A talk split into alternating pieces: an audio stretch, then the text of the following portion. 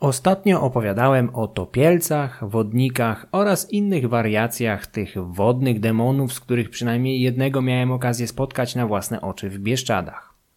Dzisiaj wyjdę z głębin jezior i stawów, aby skupić się na demonach zamieszkujących brzegi zbiorników wodnych. Pomimo niewątpliwego uroku, jaki roztaczały wokół siebie utopce, znacznie ciekawszym zjawiskiem były jednak rusałki, wodne demony występujące najczęściej pod postacią młodych, atrakcyjnych dziewcząt, spotykanych dość często na terenach zamieszkanych przez Słowian wschodnich, to jest Rosjan, Ukraińców i Białorusinów. W Polsce rusałki spotykano rzadziej, głównie na Podlasiu i wschodnim Mazowszu. Rusałki zwane również rusawkami, bądź przez złośliwych także ruchałkami, zamieszkiwały wody, jeziora, rzeki, a czasami nadbrzeżne zarośla. Były duszami zmarłych nienaturalną śmiercią, bardzo często przez utonięcie młodych dziewcząt lub mężatek. Czasami opowiadano, że były duszami pomordowanych przez rodziców. Zabijanie dziewczynek nie było rzadkim procederem w prymitywnych społeczeństwach, ale już wtedy pojawiała się świadomość, że może nie jest to takie do końca poprawne rozwiązanie problemu zbyt licznego przychówku. Poza tym za zabicie dziecka groziło wyrodnej matce zakopanie żywcem. Rusałki wszędzie przybierały bardzo podobną formę. Były pięknymi dziewczętami o jasnej karnacji, przeważnie o długich, rozpuszczonych włosach. Chodziły nago bądź w białych koszulach. Ich głowę zdobiły często wianki z nadrzecznych lub wodnych kwiatów. Sporadycznie spotykano jednak rusałki przybrane w bogatsze stroje. Możliwe, że przed śmiercią były królewnami bądź córkami zamożnych magnatów. Gdzieniegdzie spotykano relacje o starszych rusałkach, prawdopodobnie będących duszami dojrzałych kobiet, które zginęły w ten sam sposób co młodsze koleżanki po fachu. Białorusini często zwali je babami wodnymi lub kazytkami, co pochodzi od rosyjskiego czasownika kazytać, to jest łaskotać.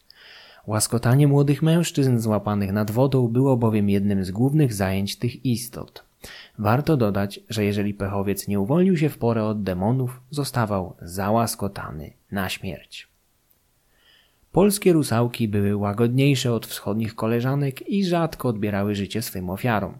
Najczęściej były bardzo płochliwe i niechętnie wdawały się w jakiekolwiek relacje z ludźmi. Często można było je spotkać nad brzegami rzek, gdy kijankami prały swoją bieliznę i koszulę. Poza tym pląsały, śpiewały i wylegiwały się na słońcu. Na widok człowieka bardzo często znikały pod powierzchnią wody. Chętnie straszyły małe dzieci lub zwierzęta gospodarskie, zwłaszcza bydło wypasane nad zbiornikami wodnymi. Na bazie wierzeń w rusałki, wzmocnionych dodatkowo wpływem literatury pięknej, zwłaszcza z okresu romantyzmu, powstało wiele opowieści o nieszczęśliwych i często zakończonych tragicznym finałem perypetiach miłosnych młodych mężczyzn i wodnych demonów. Zwłaszcza w wierzeniach białoruskich Często spotykamy się z motywem młodego, naiwnego młodzieńca, zakochanego bez wzajemności w rusałce. Uczeni poświęcili sporo miejsca zbadaniu genealogii rusałek, dochodząc do interesujących wniosków. Nasze wodne boginki często pojawiały się w wierzeniach Albańczyków, Greków i Rumunów, natomiast zanikały im dalej na zachód. Wysnuto z tego wniosek, że mogły one wziąć swój początek w starożytnych helleńskich nimfach. Sama nazwa rusałka powstała niedawno, możliwe, że dopiero w XVIII wieku. Wywodzi się ona prawdopodobnie ze starorzymskiego święta Rusaliów, podczas którego poświęcano róże bogini Karnie. Święto to przyjęło się następnie w chrześcijaństwie jako święto Trójcy, zwane również świętem róż albo różową niedzielą. Wiara w Rusalia wędrowała z Italii przez Bałkany aż do wschodniej Słowiańszczyzny. Generalnie wydaje się, że rusałki nie są pozostałością jakichś dawnych prasłowiańskich wierzeń, lecz czymś nowszym, wytworzonym w ostatnich stuleciach. Zdecydowanie starsze i bardziej słowiańskie są niejakie wiły, okrutne, wodne demony występujące pod postacią młodych kobiet, które atakowały szczególnie chłopców i dziewczęta, a następnie wciągały je pod powierzchnię wody. Występowały bardzo licznie na Bałkanach. Bardzo możliwe, że i nasi przodkowie wierzyli w takie wiły lub wiłki, które pod wpływami chrześcijaństwa stały się rusałkami. Romantyzm zaś znacznie złagodził ich charaktery, dodając im więcej melancholii w miejsce czystego okrucieństwa. Wiły pojawiają się w wierzeniach wszystkich Słowian południowych, a ich charakter nasuwa pewne skojarzenia z germańskimi walkiriami. Podobnie jak bohaterki mitologii nordyckiej, nasze poczciwe słowiańskie wiły są bardzo niebezpieczne i poruszają się w wirach powietrznych. Ta cecha upodabnia je do całej masy innych demonów. Nasuwa również wniosek, że wiły w niektórych rejonach mogły stać się południcami, które jak wiemy również pojawiały się wraz z letnimi wirami powietrznymi, jakie hulały po polach. Wierzenia o wiłach na terenie Polski były szczątkowe już w XIX wieku. Zazwyczaj jednak uważano, że przybierały postać młodych kobiet, atrakcyjnych z daleka, jednak tracących przy bliższym poznaniu. W sumie tak sobie myślę, że i dzisiaj też dałoby się znaleźć całkiem sporo takich wiłek. Miały mieć zielone włosy i trupio blade twarze. Wiły zachowywały się podobnie do rusałek. Na naszym obszarze rzadko atakowały ludzi. Częściej straszyły małe dzieci lub wyśmiewały młode dziewczęta, szczególnie te, które straciły swój drogocenny wianek. W wiłach mogły się więc zachować zwyczaje deprecjonujące kobiety, które straciły dziewictwo przed zamążpójściem, co jak wiemy mogło znacznie obniżyć ich wartość na rynku matrymonialnym. Na brzegu bystrego strumienia można było spotkać nie tylko kuszące rusałki, okrutne wiły bądź zbłąkanego utopca. Czasami sielankę zakłócały tajemnicze kobiety piorące bieliznę w swoich kijankach. Lud zwał je boginkami lub mamunami, chociaż miały w sobie również cechy zmór oraz dziwożon. O zmorach już opowiadałem, natomiast o dziwożonach opowiem, gdy w jednym z najbliższych odcinków wybiorę się do lasu w poszukiwaniu tamtejszych demonów. Boginki występowały pod różnymi postaciami, lecz najczęściej były kobietami w średnim lub zaawansowanym wieku, nagimi bądź odzianymi w białą, lekką szatę. Ich aparycja nie zachęcała do bliższego poznania. Świadkowie mawiali, że boginki wyróżniały się długimi, obwisłymi piersiami, które mogły sobie przerzucać przez ramię niczym worek. Piersi tych mogły używać również do walki lub kuszenia młodych mężczyzn, co wydaje się na pierwszy rzut oka dziwne, ale kto wie. Boginki w zależności od regionu mogły być płochliwe, nieufne lub zadziorne, napastliwe i niebezpiecznie lubieżne. Czasami przypisuje się im niecny proceder podmieniania niemowląt.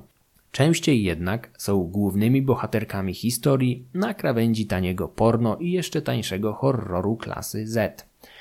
Leonard Pełka w polskiej demonologii ludowej podaje ciekawą relację naocznego świadka, górala, który rzekomo widywał boginki za młodu w swojej okolicy.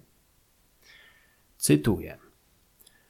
W usypiskach leśnych siedziały boginki, dziewki o obstornych piersiach, co na młodych chłopców okrutnie były zawzięte. W potokach klaskały piersiami, co by zwabić ku sobie kawalera, taki, co psyseł ku bogince, omamiony jej urodą, biedny był.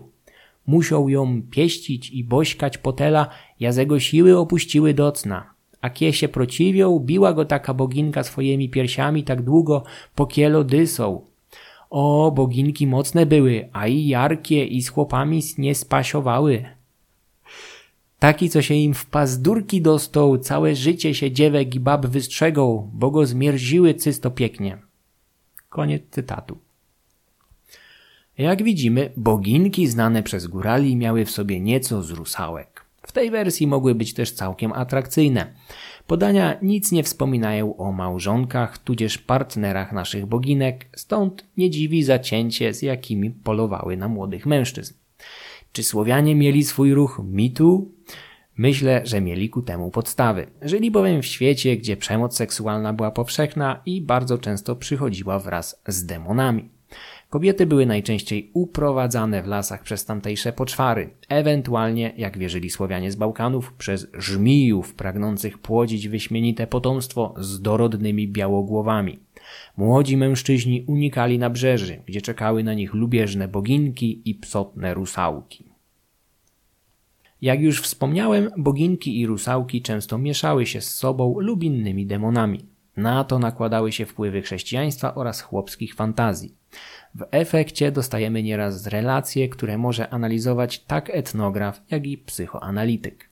W Działoszynie nad Górną Wartą zachowała się dziwna opowieść o istotach na pograniczu rusałek, wiłów i boginek, które odprawiały dzikie tańce, a czasem nawet mogły zaciągnąć do nich jakichś przechodniów. Biada takiemu nieszczęśnikowi. Z tanecznego korowodu nie sposób było się uwolnić inaczej, aniżeli poprzez śmierć. Same zaś tańczące demony zostały podobno ukarane w ten sposób, ponieważ zamiast chodzić do kościoła, wolały bawić się w pobliskiej karczmie. W krasnym stawie z kolei zachowało się podanie o zaczarowanych dziewczętach, które nie przerwały zabawy tanecznej pomimo napomnień miejscowego księdza jadącego z ostatnimi sakramentami do chorej. Zostały za to ciężko ukarane, ponieważ będą musiały tańczyć do końca świata. Ich nogi zdzierają się stopniowo od tańca, ale gdy zostaje już tylko pół golenia, magicznie odrastają, a dziewczęta mogą zaczynać taniec od nowa. I tak w kółko. Coś jak z greckim Syzyfem lub Prometeuszem. Rzadko w wierzeniach ludowych pojawiały się importy z zagranicy, takie jak syreny lub panny wodne. Najsłynniejsza z nich znajduje się w herbie stolicy Polski, Warszawy. Pomimo to postać syreny nie była szeroko znana przed XIX stuleciem. Większość pseudoludowych legend o powyższych istotach została zwyczajnie zmyślona podczas zaborów. Drukowano je korzystając z fali zainteresowania taką tematyką.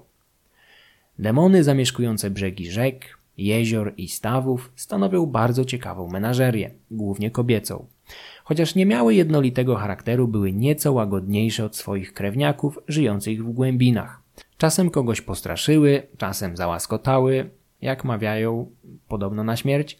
Poza tym najczęściej prały bieliznę lub tańcowały w szuwarach. Nocami, jak wszystkie demony związane z wodą, ożywiały się, gdy na niebie pojawiał się księżyc. Nieodmiennie kojarzony z magią, płodnością i wodnymi istotami. Bo i sama woda wśród Słowian odgrywała znacznie większą rolę w magii aniżeli w religii.